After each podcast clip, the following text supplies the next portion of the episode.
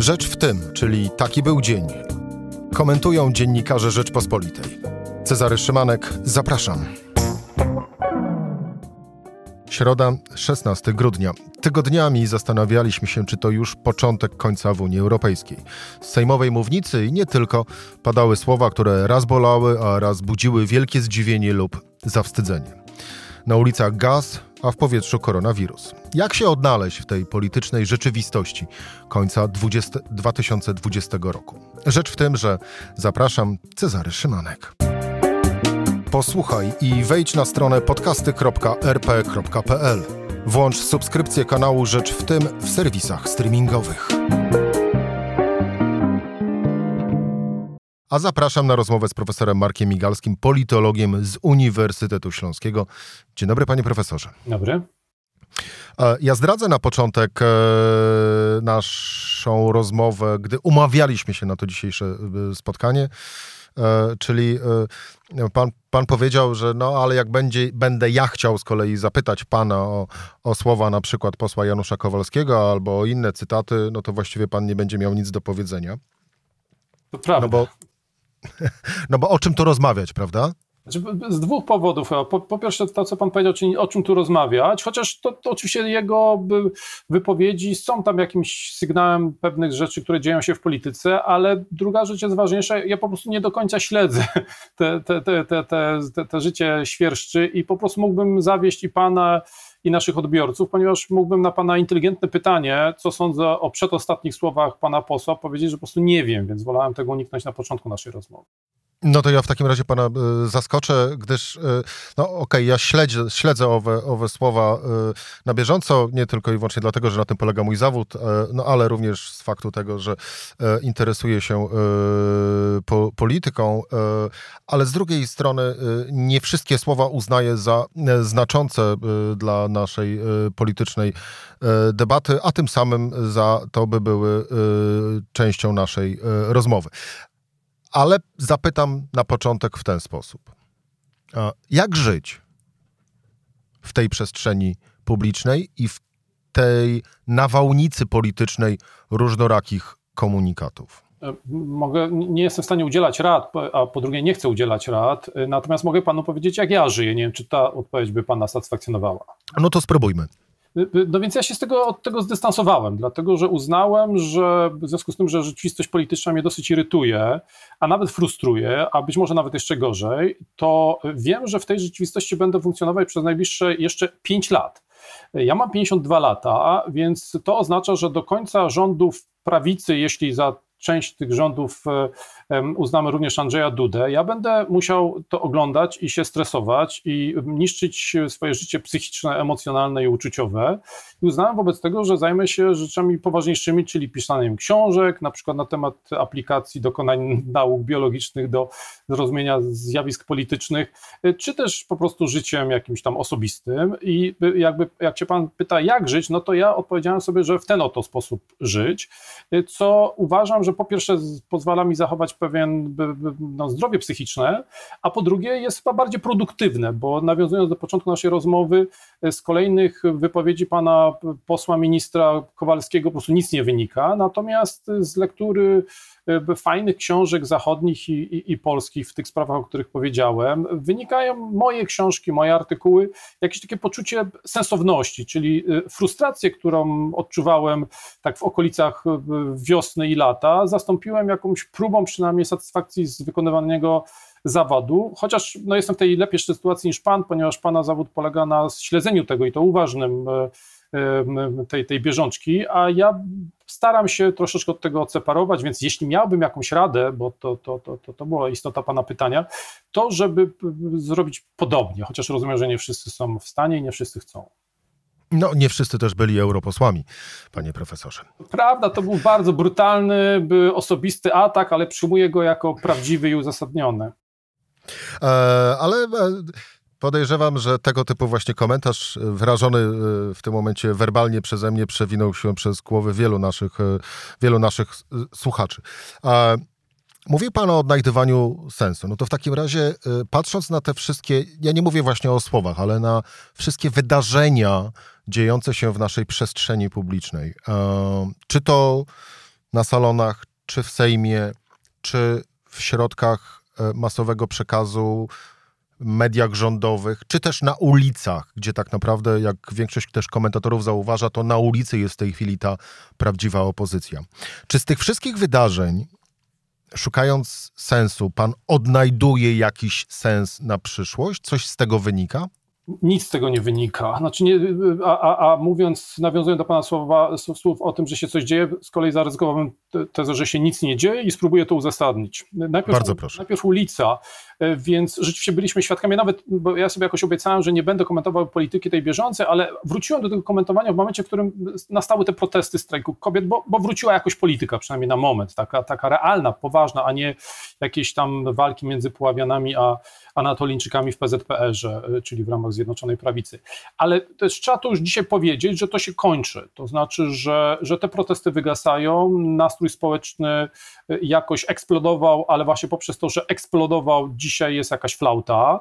E, ja zresztą o tym pisałem zaraz na początku tych protestów, znaczy, że jeśli one nie znajdą swojej takiej strukturalnej, organizacyjnej puenty, to one się rozejdą, bo taka, taka jest y, natura zjawisk społecznych, że jeśli jakiś protest y, y, daje upust emocjom społecznym, to de facto on służy, służy tym, przeciwko którym jest skierowany, dlatego że ludzie rozładowywują emocje, rozładowywują energię, mają poczucie w pewnym momencie, że dali świadectwo i się po prostu rozchodzą do domu.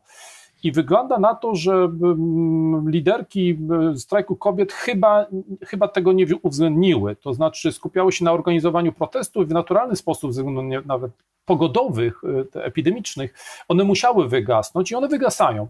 I wydaje się, że y, takie mam dosyć smutne wrażenie, że to powtarza się sytuacja z kodem. Znaczy jest początek kadencji, jest wybuch niezadowolenia, są silne antyrządowe y, nastroje. Y, to skutkuje masowymi, y, liczonymi w setkach tysięcy demonstracjami, po czym po prostu ten ruch się degeneruje, a mówiąc mniej brutalnie i bardziej prawdziwie, no po prostu wygasa.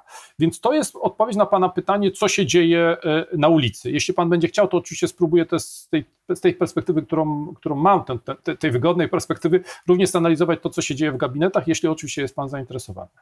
No, bardzo proszę. To z kolei uważam, że się tutaj też nic nie stało. To znaczy to, od czego pan wyszedł, czyli od tych spraw europejskich. Proszę zwrócić uwagę, że e, e, no, stało się tak, jak wszyscy przewidywali, czyli po prostu weta nie było, budżet został przyjęty, wszystko poszło tak, jak e, powinno było pójść, jak wszyscy przewidywali. Co więcej... po co było to wszystko? Po co był ten teatr tak naprawdę? Odpowiedź na pytanie po co jest y, zawarta w e, odpowiedzi na pytanie, kto, komu się to opłacało i w moim przypadku opłacało się to Zjednoczonej Prawicy. Ja wiem, że my teraz jesteśmy po dniu, w którym był jakiś sondaż chyba Kantarów, który pokazywał, że notowania Zjednoczonej Prawicy są dokładnie takie same jak Koalicji Obywatelskiej, czyli po 20%. 25%. Tak, ale ja w to, to po prostu nie wierzę. Znaczy po pierwsze ten, ten sondaż był robiony chyba tydzień wcześniej, więc jeszcze nie uwzględnił tego szczytu y, y, brukselskiego, a w moim przekonaniu, nie wiem czy pan podzieli tę opinię. Sytuacja wygląda w ten sposób, że e, Zjednoczona Prawica obsłużyła wszystkie społeczne emocje, wypychając ze sceny politycznej zarówno Konfederację, jak i tą liberalną czy, czy lewicową e, opozycję. Co mam na myśli? Jarosław Gowin swoją brukselską szarżą e, pokazał, że jest racjonalnym politykiem, że zatrzyma obóz władzy prący do, do przepaści. Drugi raz w tym roku, y, po tym jak zachował się w, w, w, sprawie wyborów prezydenckich, pokazał, że jest cywilizowanym, przewidywalnym, racjonalnym politykiem, czyli dał nadzieję no, tym osobom, które, e, które wi chciałyby widzieć w, w Zjednoczonej Prawicy pewien element racjonalności. Zbigniew Ziobro z kolei obsłużył wszystkie y, y, antyeuropejskie, antyzachodnie, antyunijne emocje. To znaczy, on, spychając zupełnie ze sceny Konfederację, która była nieobecna w sferze publicznej. Y, no i wreszcie premier Morawiecki razem z prezesem Kaczyńskim wyszli na tych, którzy grają twardo, ale ostatecznie zapewniają dobrobyt państwu, zapewniając mu rozwój jak za, nie wiem, jakichś polskich królów, albo przynajmniej za, za no, Kazimierza Wielkiego. Bo... Kazimierza Wielkiego, albo przynajmniej Edwarda Gierka. Y, y, ten, ten, przywoził więcej euro niż Mateusz Morawiecki z Brukseli. No ale, ale efekt jest taki, że wyszli na racjonalnych, chociaż mocnych, brutalnych, nie wahających się grozić wetem polityków, którzy zapewnią nasz, na, naszemu narodowi byt przez 7 lat, w, opływając w mleku i w miodzie. Co chcę powiedzieć i już puentując to, znaczy mhm. to okazało się, że wszyscy te, ci trzej czy czterej gracze obsłużyli wszystkie społeczne emocje, a to w moim przekonaniu będzie raczej skutkować tym, i to już jest jakaś próba prognozy, że y, nastroje społeczne i po, inaczej poparcie dla Zjednoczonej Prawicy raczej się zwiększy w najbliższych dniach niż nie zmniejszy, dlatego że inni zniknęli z radarów społecznych, inni gracze po prostu zniknęli, przestali być istotni, przestali być zauważalni. To było zamierzone działanie, czy po prostu y, tak wyszło w tym chaosie, Pana zdaniem? Nie jestem w stanie odpowiedzieć na to pytanie szczerze, czy, a przynajmniej prawdziwie, znaczy, a przynajmniej wiążąco, ale myślę, że jak zwykle w polityce było jedno, jedno i drugie. To znaczy, że była tam jakaś kalkulacja, że tak zagramy, ale też były realne emocje, trochę było takiej paniki, trochę planu, trochę, trochę czegoś, co, co było zaplanowanego, a, a, a trochę czegoś takiego, co nagle gdzieś tam wychodzi w trakcie, w trakcie, w trakcie działań, czyli jak, jak zwykle w polityce. E, na początku roku e, mamy połowę grudnia, więc też de facto możemy już powoli ten 2000, jakżeż dziwny, 20 rok e, podsumowywać. Pewnie pan pamięta, początek 2020 roku. Yy, nie, to na pewno zaczynają, nie. Ja już mam 52 to, lata. No nie, no ale to yy, pokładam w panu wielkie nadzieje w tym momencie. A, wszyscy zastanawiali się nad tym, stojąc u progu pandemii, co ona zmieni, dokąd nas doprowadzi, jak bardzo przeora nasze życie publiczne i jak wpłynie na nasze zachowanie. Minęło kilka dobrych miesięcy. Jesteśmy u progu końca 2020 e, roku i właściwie można by było powiedzieć, że wszystko jest po staremu. Mm, nie do końca. To znaczy, powiedziałbym, że jest. No to trochę, co się zmieniło? Jest trochę jak w życiu. To znaczy, chyba, jeśli ja to dobrze, bo nie byłem przygotowany na takie pytanie, bo, bo, bo, bo nie mam takiej szerszej perspektywy dotyczącej COVID-u, ale, ale wydaje mi się, że jest lepiej niż obawialiśmy się, jest gorzej niż mieliśmy nadzieję. To znaczy, w tym znaczeniu, że, że nie jest aż tak źle, jak niektórzy się obawiali, bo ja pamiętam te pierwsze dni, to, to wydawało mi się, że to jest po prostu koniec świata, to, takiego, jaki, jaki znamy, i że to po prostu zakończy się tak, jak kończyło się w, w dawnych czasach, czyli na przykład śmiercią jednej trzeciej populacji. A nie jest też tak dobrze, że właśnie tak jak trochę pan powiedział, że się trochę praktycznie nic nie zmieniło, bo jednak kilka, czy być może już teraz kilkanaście tysięcy Polaków zginęło, czy umarło, czy jakby nawet powiedział Jarosław Kaczyński, poległo, e, by, by zmieniła się, zmieniły się, to jest trochę pytanie do socjologa, ale wydaje mi się, że zmieniły się nasze relacje społeczne, e, zmienił się sposób komunikowania, na przykład to, że my rozmawiamy na, na, na, za pomocą no, online po prostu, a kiedyś by mnie pan zaprosił do redakcji prawdopodobnie, e, więc... No, na pewno. Da, a, a ja bym prawdopodobnie skorzystał z tego zaproszenia, więc to pokazuje, że, że jednak pewne rzeczy się zmieniły, wie pan, no, to jest kwestia uczenia, na przykład my nie jesteśmy w stanie obliczyć, czy przewidzieć tego, jakie to są koszty psychologiczne, dla, zwłaszcza dla młodszych dzieci, bo powiedzmy ja uczę studentów, ale, ale dla, dla tych, ja się zajmuję neurobiologią, jak pan wie, i na przykład my mamy specjalne neurony, które są odpowiedzialne za rozpoznawanie twarzy. I, i pan i ja jesteśmy już dużymi chłopcami, więc one się u nas wykształciły, ale u dzieci e, one, mają, one będą miały w przyszłości prawdopodobnie e, zaburzone przynajmniej postrzeganie twarzy, co jest jedno z najbardziej istotnych rzeczy w, w w orientowaniu się w rzeczywistości. Więc to są bardzo głębokie zmiany, powiedziałbym, w psychice. Nie wiemy, ile tysięcy było samobójstw, e, plus ten całkowity spadek w moim przekonaniu zaufania do, do, do, siebie nawzajem, czyli tak jak gdyby, no powiedziałbym, horyzontalnie, ale też wertykalnie, znaczy pomiędzy władzą a nami. Znaczy właśnie nikt już dzisiaj rozsądny nie może wierzyć premierowi, który y, w czwartki mówi, że tego wirusa już nie ma, się jego nie ma co bać, a we wtorki mówi, że, że zagrożenie śmiertelne i po prostu nie możemy wchodzić do lasów i trzeba zamknąć cały, cały y, biznes. To, to naprawdę są bardzo poważne zmiany społeczne, których chyba e, ja tylko intuicyjnie czuję, a na pewno nie ma jeszcze dzisiaj w Polsce mądrze, mądrego, który by odpowiedział, jak one są głębokie, na ile trwałe. Bardzo dziękuję za, e, za, za jednak za pójście za owym głosem i, intuicji, e, aczkolwiek ja bardziej zaglądałem do, na to podwórko polityki i ale dał mi pan jeszcze paliwo do kolejnego pytania, wspominając o tym, że nikt rozsądny premierowi nie powinien po tych różnorakich wypowiadanych przez niego słowach wierzyć. To ja wrzucam do tego worka nie tylko premiera, ale w ogóle wszystkich polityków, szczególnie ze Zjednoczonej, Zjednoczonej Prawicy. No a tymczasem no, wie, wielu Polaków wierzy w te słowa, więc raz jeszcze, miało być inaczej. E, no i teraz jakby pan połączył to, co się wydarzyło, plus, e, no właśnie, to, co... No się wydarzyć. Nie, to, co pan z kolei wie o różnorakich procesach e, zachodzących w naszych, e, w naszych mózgach.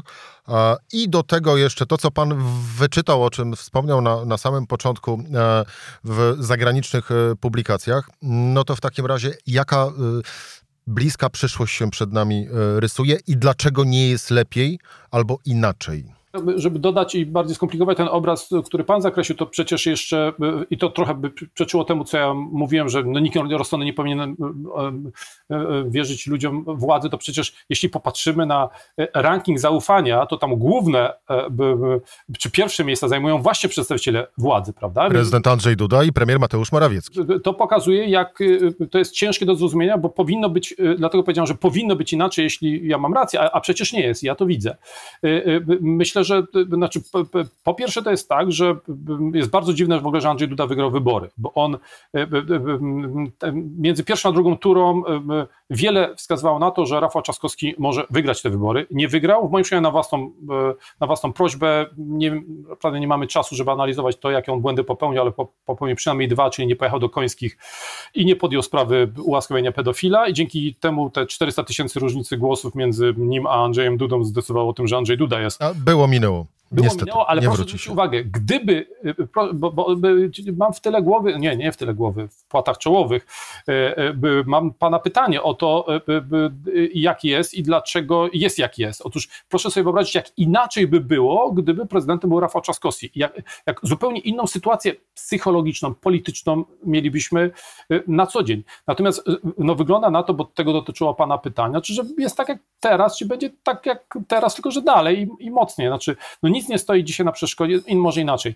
Pozbawić władzy y, obóz Zjednoczonej Prawicy może tylko implozja wewnątrz tego obozu, czyli takie harce, o których trochę rozmawialiśmy, czyli te, te napięcia między Zbigniewem Ziobro a, a resztą koalicji, ponieważ nikt z opozycji nie jest w stanie, ani tej ulicznej, jeśli tak to można powiedzieć, ani tej parlamentarnej, nie jest w stanie odebrać im, y, y, im te, tej władzy. To oznacza wobec tego, że jeśli oni się nie pokłócą, jeśli oni są w stanie sobą psychologicznie i, i, i, i, i politycznie wytrzymać przez najbliższe trzy lata, to po prostu będziemy żyli w państwie, w którym e, rządzi e, Prawo i Sprawiedliwość, a władzę nad tym sprawuje Andrzej Duda, a wszystkiego chroni e, magister Przyłębska. Tak, tak wygląda sytuacja i, i, i, bardzo bym się zdziwił, gdyby się stało inaczej, dlatego że wszystkie racjonalne, oczywiście wiemy, że nie zawsze tak jest, ale wszystkie racjonalne przesłanki stoją za tym, żeby tu się nic nie stało, że, że oni będą się kłócili we własnym gronie, natomiast każdy z nich rozumie, że rozwalenie tego układu może zaszkodzić tym innym graczom w ramach tego układu, ale, ale tak naprawdę zaszkodzi wszystkim. No to w takim razie, e, przechodząc na, e, z kolei na stronę e, potencjalnej opozycji, mm, to jedynym wyjściem, by stawić czoła Zjednoczonej Prawicy jest przejęcie ich metod? E, trochę tak, trochę nie. Znaczy, zależy, co znaczy metody, prawda? Jeśli pan na przykład mówi o totalności, e, bo teraz o tym rozmawiamy, e, w mediach tak się rozmawia, znaczy, czy być totalną opozycją, czy nie, tę kwestię postawił przewodniczący Budka, to, to jest oczywiste, że tak, znaczy, że powinni się uczyć opozycyjności tako, takiej, jaką wprowadził, albo inaczej, jaką kontynuował Jarosław Kaczyński, dlatego, że w Polsce tylko totalna opozycja wygrywała. To znaczy, Miller był totalny wobec rządów Buzka, dlatego wygrał. Później Kaczyński z Tuskiem byli totalni wobec e, Millera i dlatego wygrali. Później wzajemnie wobec siebie byli totalni, dlatego wygrywali, pokonywali tę drugą stronę. Dlatego dla mnie w ogóle nie ma rozmowy na temat tego, czy trzeba być totalną, czy nietotalną opozycją, bo odpowiedź jest oczywista. Polacy e, akceptują tylko totalną opozycję. Wszystkie te partie, które próbowały niuansować, ruch Palikota, samoobrona, cookies, znikały po prostu. Więc taka jest prawda o polskich wyborcach. Oni doceniają tylko totalność. Więc jeśli pan się pyta o to, czy, czy opozycja powinna brać metody Jarosława Kaczyńskiego, to tak, no oczywiście, że, że, że tak, jeśli ma pan na myśli totalność, bo rozumiem, że nie zawsze warto stosować wszystkie inne metody, które Jarosław Kaczyński... Dobrze pan czyta w moich myślach. To, tak, to, to rzeczywiście, to, to, to, tam jest jakaś granica, bo na przykład jak, jak wspomniałem, pan, pan się obruszył, że rozmawiamy o przyszłości, ale to nie sięgnięcie, nie schylenie się przez Rafała Trzaskowskiego po sprawę ułaskawienia pedofila, prawda? To przecież no, Jarosław Kaczyński by się nawet nie zawahał sekundy, żeby po to pójść, a tam był jakiś taki, przez tydzień sztab y, Trzaskowskiego bujał się i podjął sprawę tak naprawdę w czwartek przed drugą turą wyborów, że uznał, że to jednak warto wprowadzić do debaty publicznej już jako, jako element polityczny. Y, no, to, to jeden z powodów, dla którego przegrał, więc, by, więc jak pan widzi, te, te metody Jarosława Kaczyńskiego by, by są uniwersalne, więc y, natomiast chyba przeciwnicy nie do końca potrafią, być może nie chcą, a być może nie rozumieją, jakie są te metody. Czyli zaglądając też i łącząc właściwie to e, z, z tym, e, co mamy w mózgach, e, nie, co mamy w rozumach, to jest inna kwestia, ale y, z tym, co mamy w mózgach, y, podejście, że albo tak, albo nie, albo białe, albo czarne y, jest najlepszym podejściem. Pan, to jest tak na przykład, że nasze umysły raczej rozpoznają zagrożenia niż szanse, dlatego że ci, którzy nie reagowali odpowiednio przez miliony lat na zagrożenie czyhające w, potencjalne zagrożenie czyhające w zaroślach, po prostu nie przekazywali swojego genotypu. Mówiąc krótko, i pan, i ja, i nasi odbiorcy, wszyscy jesteśmy potomkami tych, którzy byli raczej nadwrażliwi na negatywne sygnały. Wobec tego strach, obawa o własne bezpieczeństwo jest jedną z najważniejszych y, y, y, naszych emocji. I nasze mózgi bardzo są do tego e, zaprogramowane. Są zaprogramowane również do dzielenia świata na, na, na nasz i na obcy. Po prostu przez też miliony lat, przez 2-3 miliony lat ludzkiej egzystencji i, i wiele milionów lat przedczłowieczej egzystencji byliśmy przyzwyczajeni do tego, że nasze stado oznacza dla nas bezpieczeństwo i warto dla niego zabijać, natomiast natomiast obcy jest, czymś jest jakimś zagrożeniem. To przecież Jarosław Kaczyński wykorzystuje. Następną rzeczą to jest nasza grupolubność, to jest takie pojęcie hajta. E, o tym, że my po prostu, wbrew temu, co uważają liberałowie, a do nich należę, e, ludzie chcą być raczej częścią grupy niż indywidualną monadą. I to też właśnie bardziej rozumie obóz rządzący niż opozycja, która mówi o prawach jednostki, prawach człowieka, a Jarosław Kaczyński mówi o prawach narodu, grupy, partii, y, mówi w kategoriach my. A, a, a to jest bardziej odczytywane przez nasze mózgi jako coś, jakie, takie, takie dobicie dopaminowe, które nam sprawia większą radość, ponieważ po prostu większość z nas, nie mówię tu akurat o sobie, lubi być częścią większych grup. To na koniec jeszcze, mm, wybiegając na 2021 rok, pokusi się pan o, chociaż już w pewnym sensie pan to zrobił, mówiąc o tym, że y, przedterminowych wyborów to raczej nie będzie, ale pokusi się pan o polityczną kabałę na 2021 rok? Nie, nie, bez sensu, bo się po prostu systematycznie mylę. Wie pan, ja na przykład należę do tych, którzy w 2000, znaczy 5 lat temu, czyli w 2015 przewidywali dosyć łatwe zwycięstwo Bronisława Komorskiego, także dajmy spokój. A to faktycznie. No, no także nie, nie, ja tak mówiąc trochę, znaczy, to też było poważne, ale nie, tu nikt nie jest w stanie tego przewidzieć, a jak pan znajdzie jakiegoś rozmówcę, który panu będzie przewidywał, no to, to, to, no to, no to niech pan mu nie wierzy po prostu, bo nikt nic nie wie, serio. Znaczy, nikt nie wie, co jest w głowie Jarosława Kaczyńskiego, jakie on ma plany, no więc teraz odczytywanie tego, plus do tego jest tysiące innych czynników społecznych, więc ja zazwyczaj odpowiadam, że będzie tak jak teraz, tylko że bardziej, no ale to jest takie tak naprawdę, to jest ucieczka od odpowiedzi niż odpowiedź, chociaż dowcipna mam I trzymajmy kciuki, żeby to bardziej oznaczało, że e, bardziej lepiej niż bardziej lepiej niż bardziej gorzej. Dobrze, to tu się zgadza. E... Profesor Marek e, Migalski, politolog z Uniwersytetu Śląskiego. Panie profesorze, bardzo dziękuję za rozmowę. Również dziękuję. To była rzecz w tym. W środę Cezary Szymanek. Do usłyszenia.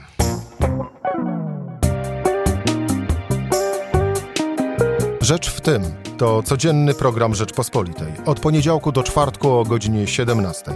Wejdź na stronę podcasty.rp.pl, włącz subskrypcję kanału Rzecz w tym w serwisach streamingowych. Cezary Szymanek, zapraszam.